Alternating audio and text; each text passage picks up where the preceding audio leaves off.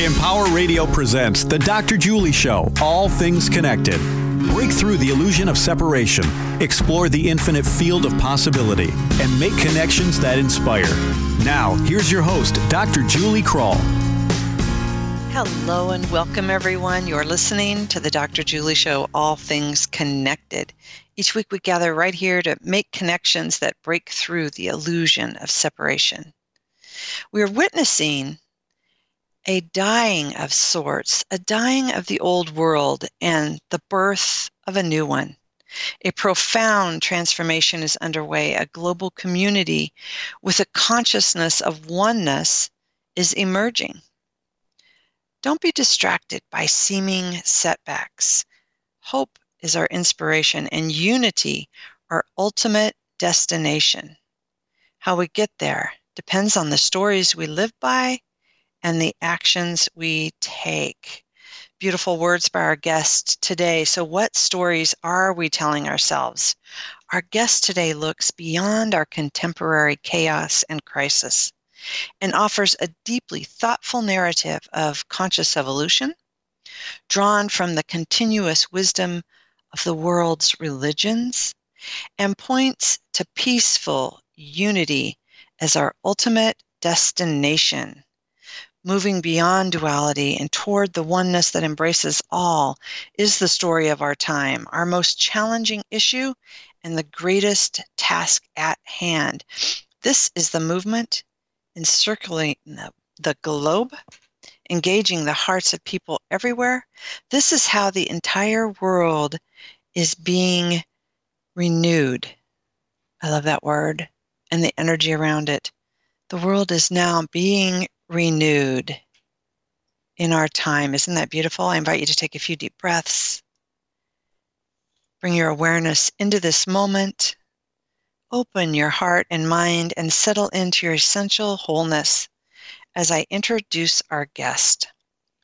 Dr. Robert Atkinson, author, educator, and developmental psychologist, has published nine books, including the 2017 Nautilus Book Award winner, The Story of Our Time From Duality to Interconnectedness to Oneness. He is an internationally recognized authority on life story, interviewing, and this I'm going to ask him to explain this to you because I think it's a really interesting way of helping us understand the world. I think it's a really important thing for us right now. And a pioneer in the techniques of personal myth making and soul making. Bob is a member of the Evolutionary Leaders, professor emeritus at the University of Southern Maine, and director of Story Commons. And I'm really happy to have him on our show to talk about this whole theme of story making. So, welcome, Bob. Thank you. It's it's a pleasure to be with you, Julie. Oh, I'm I'm really looking forward to our conversation for many reasons. And as you know, I appreciate the whole conversation of talking about moving from duality to interconnectedness to oneness and that is almost always our theme and intention right here on this show. So, we have our first first traditional question Bob, that I like to ask all guests to set our conversation in this larger perspective of our interconnected world. So, can you share with our listeners what does all things connected mean to you? Yeah, that's a great way to begin. And um, it's uh, so true. All things are connected. And I could uh, kind of probably, I could go on on that for the whole time that we have because that's really the essence of and the heart of my book that you just referred to. It, it's um, and, and it's also a uh, really important, probably the most vital way to understand the the um, options that we have for a worldview to to live by today, and and so just to quickly say a little bit about how I understand all things are connected, I'll just um, draw from one of my seven principles in the book. And um, it's the fifth principle reality is one, and uh, spiritual forces are guiding us toward unity. you know, so if we go back to um, to the great religious leaders and founders of the world's religions, all we have to do is uh, remember what the Buddha said that uh, all things originate from one essence, develop according to one law, and are destined to one aim. So if we keep that in mind, that's that that can become the worldview that puts that concept of all things connected into practice, and we can live that every day, every moment of our lives. But there's an alternative to that, which is obviously that all things are not connected. And, and that gets us in a lot of trouble if we have that as a as a worldview and we and if we go in that direction. So one of the other things I do in my book is I talk about the um, the consciousness continuum, or that how we how our consciousness evolves is kind of like a uh, like a continuum. And so on one side of the continuum, you have the uh, the pragmatic or practical side, which begins with understanding that um, and seeing all things as a duality. And you can imagine where that's going to go if we go down that path and that side of the continuum is going to lead to generalizations, stereotypes, bias, prejudice, oppression, racism, and ultimately to war uh, when we have that as our worldview, as our mindset that all things are not connected. That's what creates a consciousness of duality.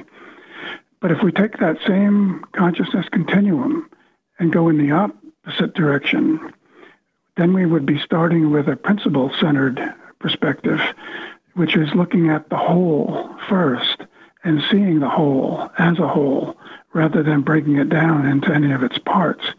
And so if we start there and go in that direction across the consciousness continuum, that would lead to respect, appreciation, harmony, equality, cooperation, unity, and ultimately to peace.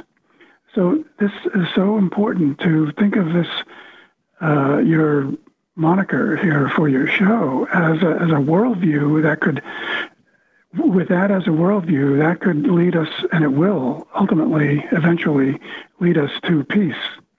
But if we don't have that as a worldview that has many times already in the past and could in the future too lead us to war. And so it, it's really a choice the, the whole your I mean it, it's great the way you've um, used that as as your theme and your moniker for your show because it, it, it represents a choice that is probably the most important choice any of us can make in our lives today. To either see all things as not connected or to see all things as connected. And there's a huge difference depending on which of those we choose to live by. Yeah.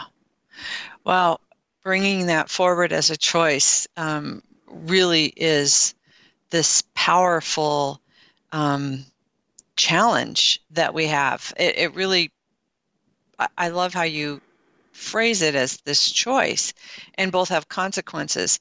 And then I also like how you really envelop this idea um, from the place of seeing the whole first. Because one of the things I really appreciate about your book, Bob, that I have in my hand here, The Story of Our Time, is this idea of the whole first and putting it into this perspective of religious history. You do this incredible job of uh, really assimilating the religious story and the history and helping us understand, as well as the evolution of consciousness on the planet, that we're really moving down this path. And um, yeah, it's a pathless path and it has multiple paths and, and it's, you know, it's so much more than me just saying this path, but it does put a perspective on the story that gives us hope.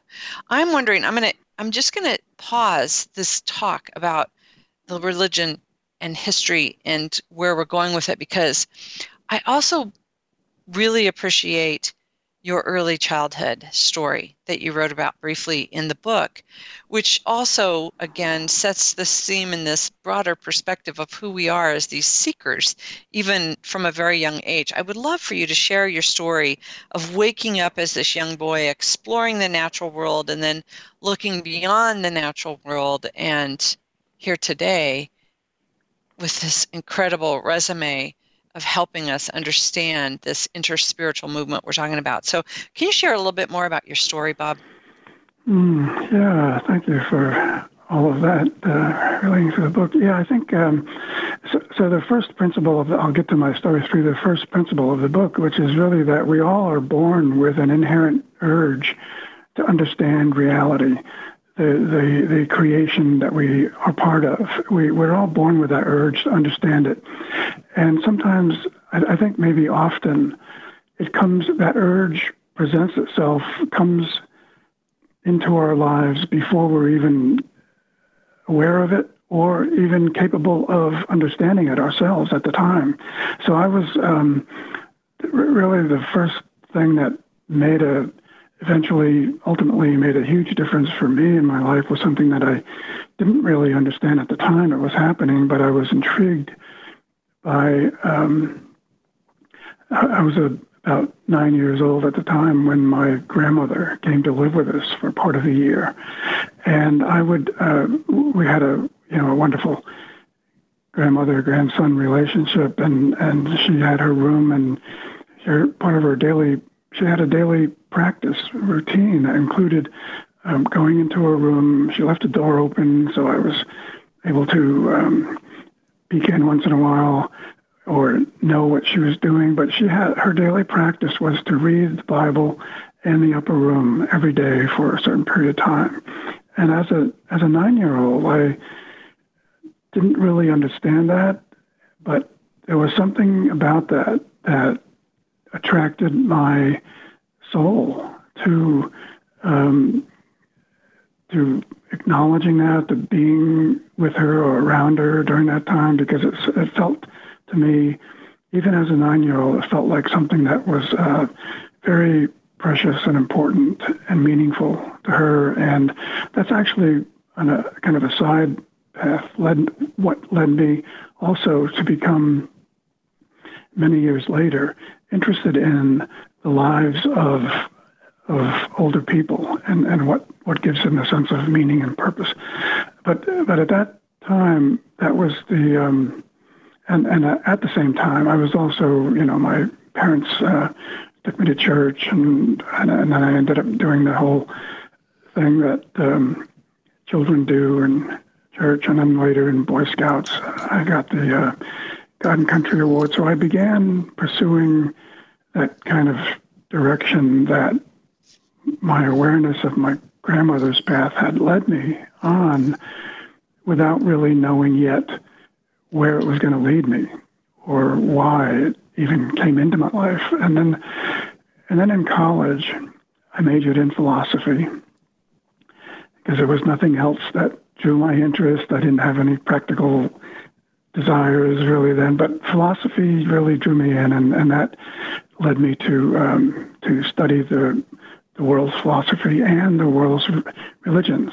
And then in and then after college, I continued my own independent study of the world's religions, and it just kind of that initial experience as a nine-year-old kind of led me in that direction without really being aware of why or where I was going until a couple a few years after college, I had this experience when I was um, walking on the beach, and I, you know, it was one of those. Um, uh, it was more than a moment of awakening. It was it was a moment of of transformation, really, where I uh, had this vision of the clouds opening up, and uh, and a lot of colors came together uh, and, into this bright whiteness, and you know, it was one of those kinds of experiences, and that without um, thinking too much about it, I recognized that um, that was really uh, a sign that I had been on the right path all this all those years since since observing my grandmother, and that it was leading me to something even beyond that moment of of having that experience. So that uh, just kind of really, uh, and, and that, around that same time too was when I um, had a series of adventures, spiritual experiences of other types that led me from one pretty amazing experience to another. And uh, start, started, and this was in, it all kind of came to this um, to fruition in, in um, 1969 with the, uh, and it started with the moonwalk, which I watched on television with a group of summer campers where I was a counselor at the time, and we all sat mesmerized around this small TV in the dining hall watching the moonwalk, and and I was sitting in the, standing in the back, realize, you know, just thinking to myself at the time that this is the first, and you know, they showed the pictures of the Earth in the distance, and I said, this is the first time that we've literally seen the Earth with no boundaries. And here we are living on this boundaryless planet, but we don't remember that, and we don't think about that. We can only be reminded of that when we look at the Earth from space or from the moon, and, and that was the beginning. And, and then there, I of a whole other series, and that led me to uh, to reuniting sort of with Pete Seeger, who I had met the year before, and that summer, a few weeks after the moonwalk, was the maiden voyage of the Hudson River Clearwater, and he invited me to come along as a crew member to help out with the um, with the traveling exhibit that they were creating at the time. So I was uh, the only non-singing crew member on the maiden voyage of the Clearwater up the Hudson River with Pete Seeger and his all of his singing friends, uh, Ramblin' Jack Elliott, Don McLean, and all of everybody. and that led to another series. Uh, by the time we got to Albany, that was the weekend of Woodstock. So a few of us went over to Woodstock and experienced that, and we came back and sailed some more down, back down the river, and a whole series of adventures like that that ultimately also led me that winter to meeting Joseph Campbell at one of his talks at Cooper Union. So within a few months, Joseph Campbell and Pete Seeger became my mentors, and this was in my mid 20s, and they really um, fit in perfectly with everything that was happening to me uh, at that time because they filled in all the missing details of what I was had, what I had been experiencing from age nine on up through college and and and that to that time. So they became my mentors, and the other adventures happened like. Um, living in a cabin in the woods and learning more from nature around me and and being offered a, a, a, a cell in a Franciscan monastery as a guest and and I just uh, and that became those series of adventures became my memoir, which is um, going to be released next year in April as a 50th anniversary edition. Uh, it's called Year of Living Deeply, a memoir of 1969. So yeah, I tried to tie all those key events in my life together for that for that memoir with a little background from the early years that, that led up to those those transformative experiences of my uh, my mid twenties. Mm. Well, the um, the whole idea of um, those experiences that were so informative for you, I can see from this perspective, um, really this beautiful weaving of tapestry that that m- brings to you this real expertise, this living expertise of this interspiritual um, platform, as well as this the role of narrative and story and mythology in the evolution of history. And and you, in this book, the story of our time, beautifully weave that together for us. Let's just uh, shift for a mm-hmm. moment and talk about the role of narrative and story and mythology mm. for us in this evolutionary process because i think if we can really bring our minds to understand that choice that you talked about and come mm-hmm. into this worldview of our interconnectedness, this whole worldview, um, the story is important and there's some gaps here and it's time to create that new story. So share a little bit more if you would about the role of narrative and story and mythology in our lives and where are we going with that? Yeah, that's a great one and a huge uh, topic but it, and I, so I could start in a number of places with that. But um, you know, so if we go back to the beginning of time, the first, the original indigenous peoples, the the way they learned, not just from each other, but about the universe around them, was they gathered around the campfire at periodic times, certain certain key times of the day or year or season, and told the stories that mattered to them, that, that kept that kept them alive and that gave them meaning and that gave them a sense of purpose in, in life and also uh, that gave them the, the um, guidelines for uh, for a direction in life. And so that that's we we're we're the storytelling species. It's storytelling is in our DNA. Uh, yeah, and and we've it's gone through just like everything else in our evolution. It's gone through phases or stages. When um, initially with the original indigenous people, it was the heart of their community life, and that has shifted in many ways since then. There have been many other communities uh, after the original indigenous peoples who held storytelling central, but there were so many other uh, things that came along that became distractions and deterrence from story, from narrative, as being the, the center of their life. And, and then, you know, a quick jump through history, then um, the printed word came into being with books, and that was another way of of holding on to our stories uh, by writing them down and having them printed and published and spread widely that way. And then skip, skipping forward, radio came along. That was another way to listen to our stories, share our stories on the radio and then TV. That whole evolution happened. And now we're at a point where I, I really think uh, stories are kind of reclaiming their place in our lives as central to who we are and to what provides us with the meaning in life and the purpose and how we understand the world around us. So, so I really do think that stories, especially our personal stories, those that have made a difference to us and have made us who we are, those kinds of deeply held stories are what connect us all as one human family. So there's a really important role for stories in helping this transformation of consciousness move along and, and complete itself. Uh, so um, stories really have a, a, key role in that whole uh, collective transformation process that's, that's under, that we're all experiencing around us happening right now too.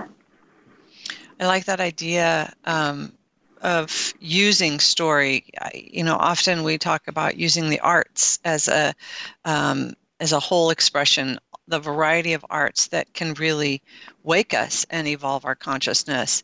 And when you just specifically talk about storytelling and our personal stories, I think when we hear of others um, and their journey, we do feel that sense of expansion.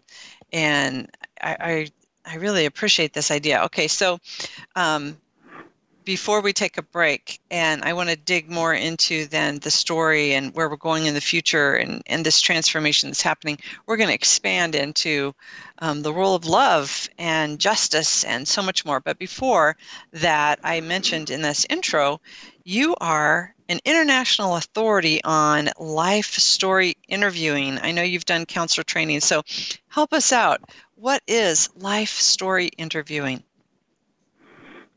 Well, yeah, it's a good one too. You know, we, I mean, we all have the story of our life that we've not only lived, but that we have a inner desire to tell. Even if there are some people who think, uh, and, and my students have come back and said this very often that the person they asked to interview for the life story said, "Oh, my, my story is not important," or, you know, "Why would anybody want to hear my story?" That's the way a lot of people, and kind of in a humble way, feel about their own story. But the reality is, the truth of that is that every every uh, life story of every individual is so important because it's crucial to who we are as a as a whole human family, and and so the there is a I think there are more people that are interested in telling or writing their their life story now, and there are more people around who are uh, trained in certain ways to help other people do that.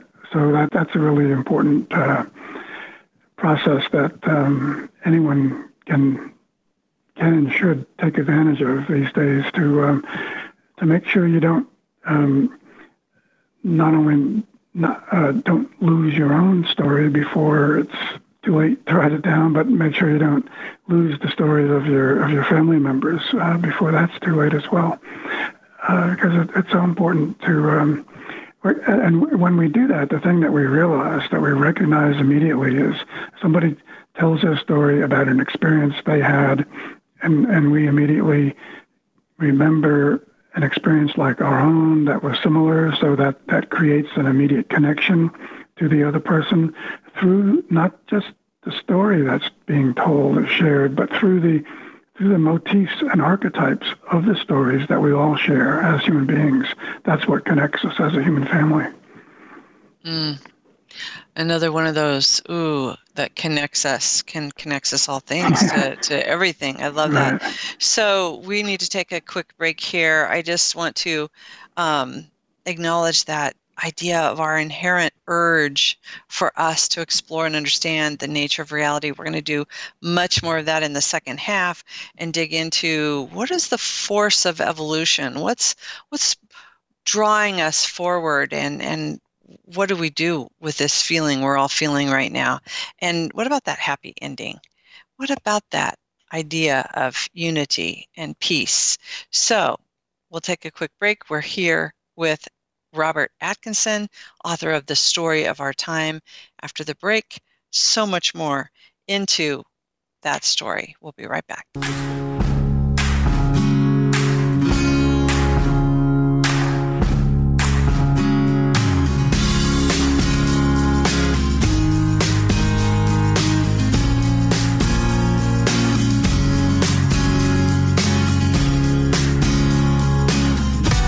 You're listening to Empower Radio, an entire radio station devoted to your personal development, expanding your conscious awareness, and empowering positive change. Meet our hosts and listen online at empowerradio.com, on iHeartRadio, TuneIn, Stitcher Radio, or iTunes, or download the Empower Radio app for your smartphone or tablet. It's free in the App Store, and it lets you listen to our shows and podcasts on demand. Empowering people, empowering change. Empower Radio, online at empowerradio.com. Wildfires burn millions of acres each year. And each year, wildland firefighters like Fire Chief James Hall battle to contain them. But they can't do it alone. A single ember that escapes from a wildfire can travel more than a mile. It can ignite and destroy your home, your community, or more. That single ember can be just as dangerous as the wildfire itself.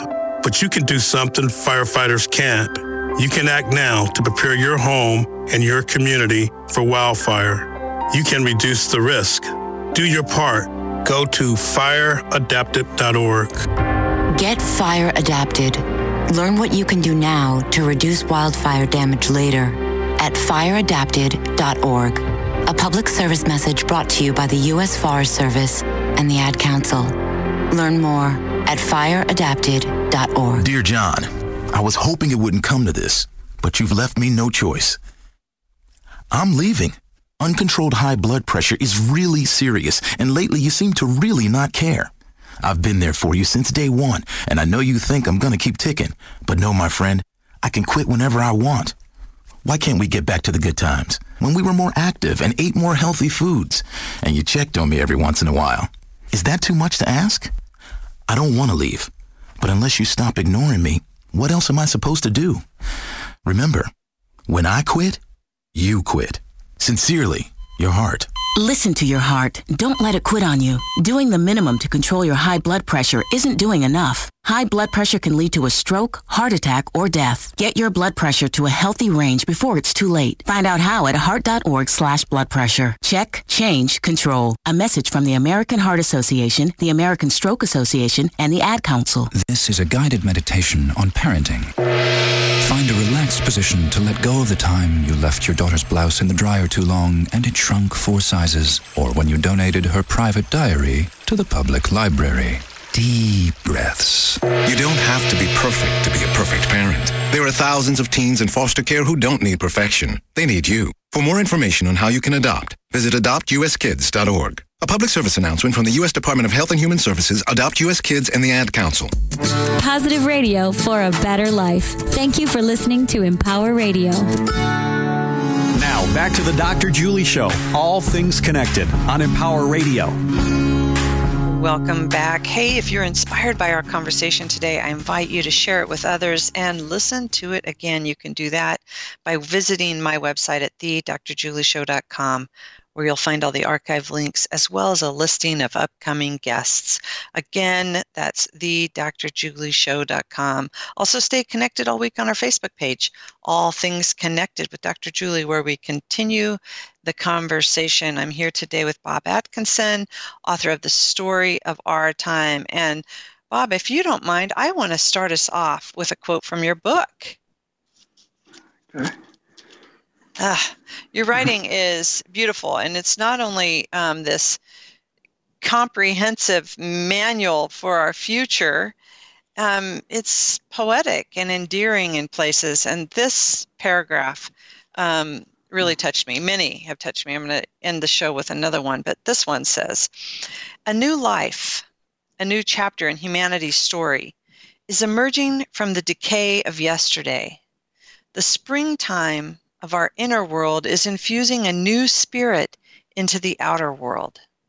Unseen but ever present spiritual forces, revealed progressively and cyclically, are being released in our time, pushing evolution to higher levels of convergence, signaling humanity's coming of age. We live in the conjunction of transformation and integration, where world unity is a realizable goal as we build a culture of oneness, the foundation of a new civilization. Now, if that one paragraph doesn't speak hope to a world that some see in chaos and crisis right, right now, I don't know what does. So, Bob, I'd love for you to open this second half by just really um, synthesizing the message in this book because we are seeing a lot of chaos and crisis around us. There's a lot breaking down, and yet your book is really full of um, grounded, down to earth hope that's really grounded in this evolution as you teach us and, and help us see it. So, how can you bring this into a synopsis or a synthesis of the book? And then we can dig into a few of those principles. Mm, yeah. Well, thank you for that, uh, for for seeing it uh, the way you do. Uh, so the, the way it was intended. Um, yeah. So the, I guess the the preface or the context for that for my answer to your question there would would be that um, and going back to the first question about all things connected. I mean, they're connected. All things are connected because reality is one. And if we think about that and keep that in mind, I mean, re- reality as one means that there's a unified whole comprising the entirety of creation. And you know, and so as as a as a developmental psychologist and as someone who's very interested in conscious evolution, I immediately, automatically, almost think in terms of stages and how how evolution progresses. So, so it's a matter of um, being able to see what partly to be able to see what's all around us and to make sense of it, uh, and also take in the uh, the wisdom that we've been provided with by others, especially the spiritual teachers, um, over time or across time.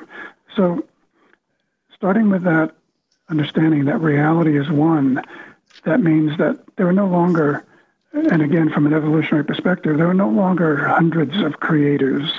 There are no longer dozens of creators. There's no longer three, four, five creators. There's only one creator. And that one creator has put all things in the universe together to be governed by one universal law. And we can see how that unfolds uh, all around us all the time because that include that one universal law includes cycles of maturation followed by uh, growth, decline, and eventual renewal that really guide the entire evolution of life on Earth. And even before humanity got here to this planet, the, this, the planet was fraught with a series of fits and starts near endings, only to be followed by another beginning. And, and this is the way it's always been, uh, always was before humanity got here, and has been since too. So, so the earliest indigenous peoples again observed this pattern, and they incorporated it into their rites of passage, and they understood that all things are interconnected and interdependent. And that was really the beginning of of a what I call in the book a series of spiritual epochs or ages, and in which um, each one was defined by the same cycle of renewal, and it brought each one brought about leaps in consciousness. So, so these were each of these spiritual epochs initiated by the world's major prophets, including Krishna, Abraham, Moses, Zoroaster, Buddha, Jesus, Muhammad, and Baha'u'llah, founder of the Baha'i faith in the mid 19th century. And it's really difficult to deny that each one have changed the course of human life over the last 5,000 years. And each one has brought about a leap in consciousness that's been defined by units of unity so we started out way back in our early history with, with family unity, and then tribal unity, and then unity in the city state, and eventually unity in the nation. And what's left after that is only one thing, which is world unity. And that's where we are now. And, and we're, we're in the early phases of this most recent spiritual epoch, which began in the mid 1800s. We're only a century and three quarters into that. And if you are familiar with the history of religion, you may have noticed that or know that each of those spiritual epochs that I referred to have lasted many centuries. You know, they, they're not just here for even one or two centuries and gone. They're, they're what humanity has lived by, the, the teachings that have come from each of those spiritual epochs are what humanity have lived by for many, many centuries, usually 10 or 12 centuries until a new spiritual epoch begins. So being only a century and three quarters into this latest spiritual epoch means that we we really are living in a spiritual springtime. Mm. And and what what's the um, the um, most challenging issue of our time? It goes back to that idea that if we've already accomplished nation building, then the next step in our conscious evolution collectively is to create world unity which is what will lead to world peace, which is what has been promised by all the world's religions. So we're not only living in a spiritual springtime, we're living in a time that all the other people in the previous spiritual epochs have been waiting for, been looking for. Uh, we're the ones living in this time now that have the the means, the tools, the spiritual tools and principles to bring what has been promised forever about peace on earth. Uh, but it's not going to be um, an automatic thing, and it's not going to be an easy thing. It's going to be a long, hard process um, that could take uh, centuries to complete that whole process. But it's the kind of thing that is designed to follow that pattern of to break down that that cycle of renewal in a little different way. What it's really about is that each of those spiritual epochs not only have gone through a, um, a beginning and a growth, maturation, decline, and renewal, they've also gone through what I think of as the three stages of transformation, really, and that can be thought of in more, a little more contemporary terms as beginning, muddle, and resolution. Of course, a muddle is when things don't go smoothly, but uh, and, and, that's where we find all the conflict and chaos and everything that we see around us happening now. That's all part of the muddle that we're in in this time, which is necessary to bring to bring us to the resolution that will lead to the ultimate um, goal of humanity since its very beginning, peace on earth. But it's a process that is going to involve some struggle, and um, we, you know we can see that pattern play out in our individual lives. That's what I call personal myth making. When we apply that pattern of transformation to our to our personal lives, we we um, identify and describe and learn from how that pattern of transformation has played itself out in our own lives. But it's the same process, the same pattern that's also happening happening collectively. Mm. So one way we can think of it is that we're currently, because we're in this muddle still, co- collective muddle, where we can also think of it as a as uh, being in the uh, dark night of the collective soul, and that's where we are. And and we're all to, to bring us through that and to the resolution that's going to follow. We're all necessary and needed midwives of that process. That's how. that's the only way it's going to come to that uh, completion that we all want uh, to see happen here is through the active effort of every individual living by the spiritual principles and values and uh, living by a worldview that says and understands that all things are connected. When, when more, as more and more people begin to live by that worldview, that that understanding, and apply that and bring it about in their uh, everyday lives and their everyday interactions with each other, that's what will move us closer to the realization of peace on earth. Mm. So it's a long, it, has been a long evolutionary process to get us to this point. And it's going to be um, more of the same coming along. Um, uh, that that we're that we're the um, the midwives for the the handmaidens for to to assist that process in, in happening the way we the way we want it to, rather than some other way that we might not want it to. It's all so, in our hands. Yeah.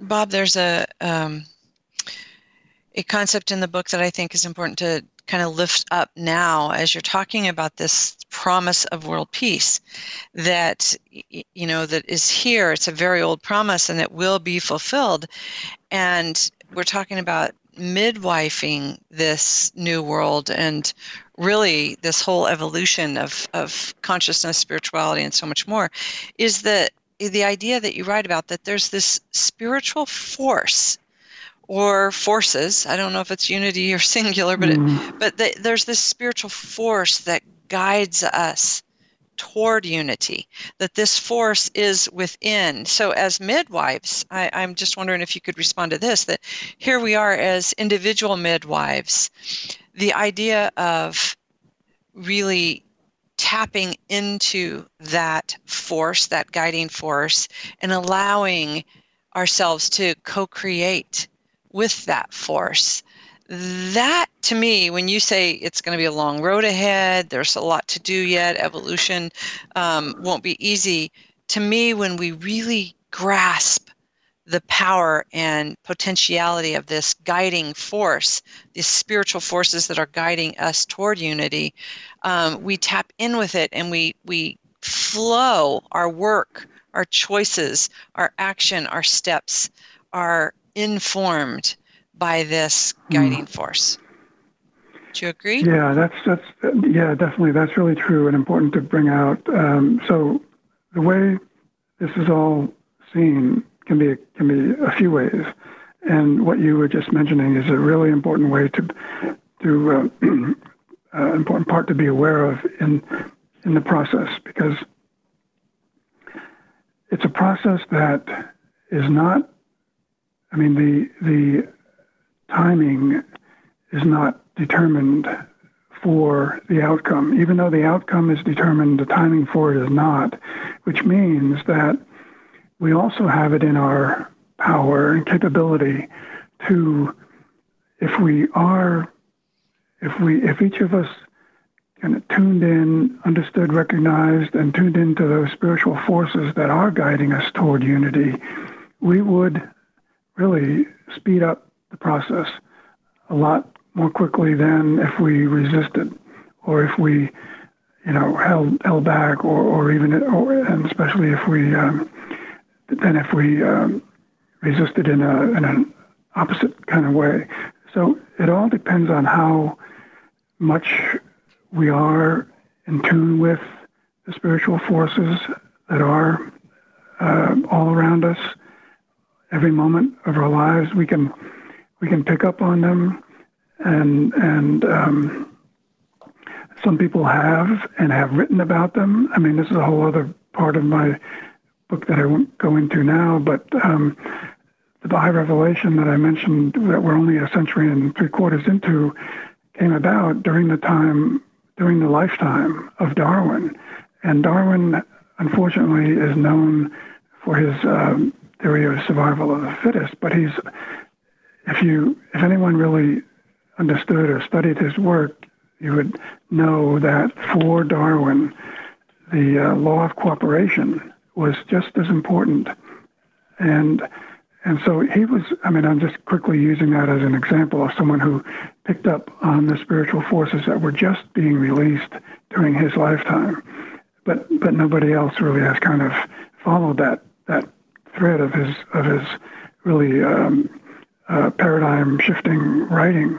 And so there's so many other examples like that of um, people who have picked up the, um, and, and, you know, that's not only evolved, but as our time into this current epoch evolves, what may have been you know, a, a, handful or a few dozen or a few hundred people in the world, maybe in the, in the late 1800s. Um, now, today, there's thousands, hundreds of thousands of people all around the world um, who are, uh, whether they're literally conscious of it or not, who are being uh, impacted by and picking up on those spiritual forces that are guiding us toward unity. That's what the whole evolutionary impulse is about. It's a process that's guiding us toward unity, and, and if we can uh, tap into those forces um, they will change our lives. I mean, you know, and this is the kind of thing that um, that uh, they're they're they are guiding us toward oneness, and they're coming into sharper focus today. Uh, you know, now in 2018, um, and other things, other aspects of that that have been around forever, like unconditional love as the foundation for universal code of ethics, um, which is uh, expressed in the in the um, the golden rule that has been uh, becoming clearer and been brought into sharper focus as well. So that's the kind of thing that um, the spiritual forces moving us toward unity is what Brother Wayne Teasdale spoke about when he said, This unity is the heart of all mysticisms. It is awareness of non duality and non separation, of no distance between ourselves, the ultimate mystery, and other beings. So that's, um, and so he's another one that has picked up on that, um, the unifying force uh, all around us today. And there are so many others. I mean, there's, my book has a, a list of um, a couple dozen or so organizations that are working, they're all working toward uh, developing a consciousness of oneness in one way or another. And they've all uh, somehow found that uh, and, beca- and have become part of that uh, spiritual force leading us toward unity. So, so there are so many nonprofits and other, uh, both religious, spiritual, and secular organizations all around the world that are already working toward that and are um, uh, cre- actually in, in, the process creating a global movement uh, that I also talk about in the book, a global movement of our time, toward, uh, which is uh, building a culture of oneness. So that's that's happening all around us. Yeah, it's very exciting. You're you have the list in the in the back of the book. I also want to remind our listeners there's an incredible repository of resources on that very topic at goodofthewhole.com as well as we're looking toward this culture of unity and wholeness.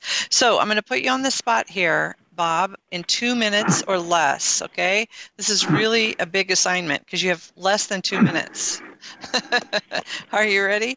In summarizing, we've got to bring this to a close. I want to just remind our listeners you can find out so much more about Bob's work at robertatkinson.net. Robertatkinson.net. It's A T K I N S O N. And so your your assignment for this two minutes or less to bring us into a close is I'm wondering as you re envision the world that's being born and you re envision the um, role of this new Baha'i and this next step of our story, this next chapter, what do you see in the future in two minutes or less?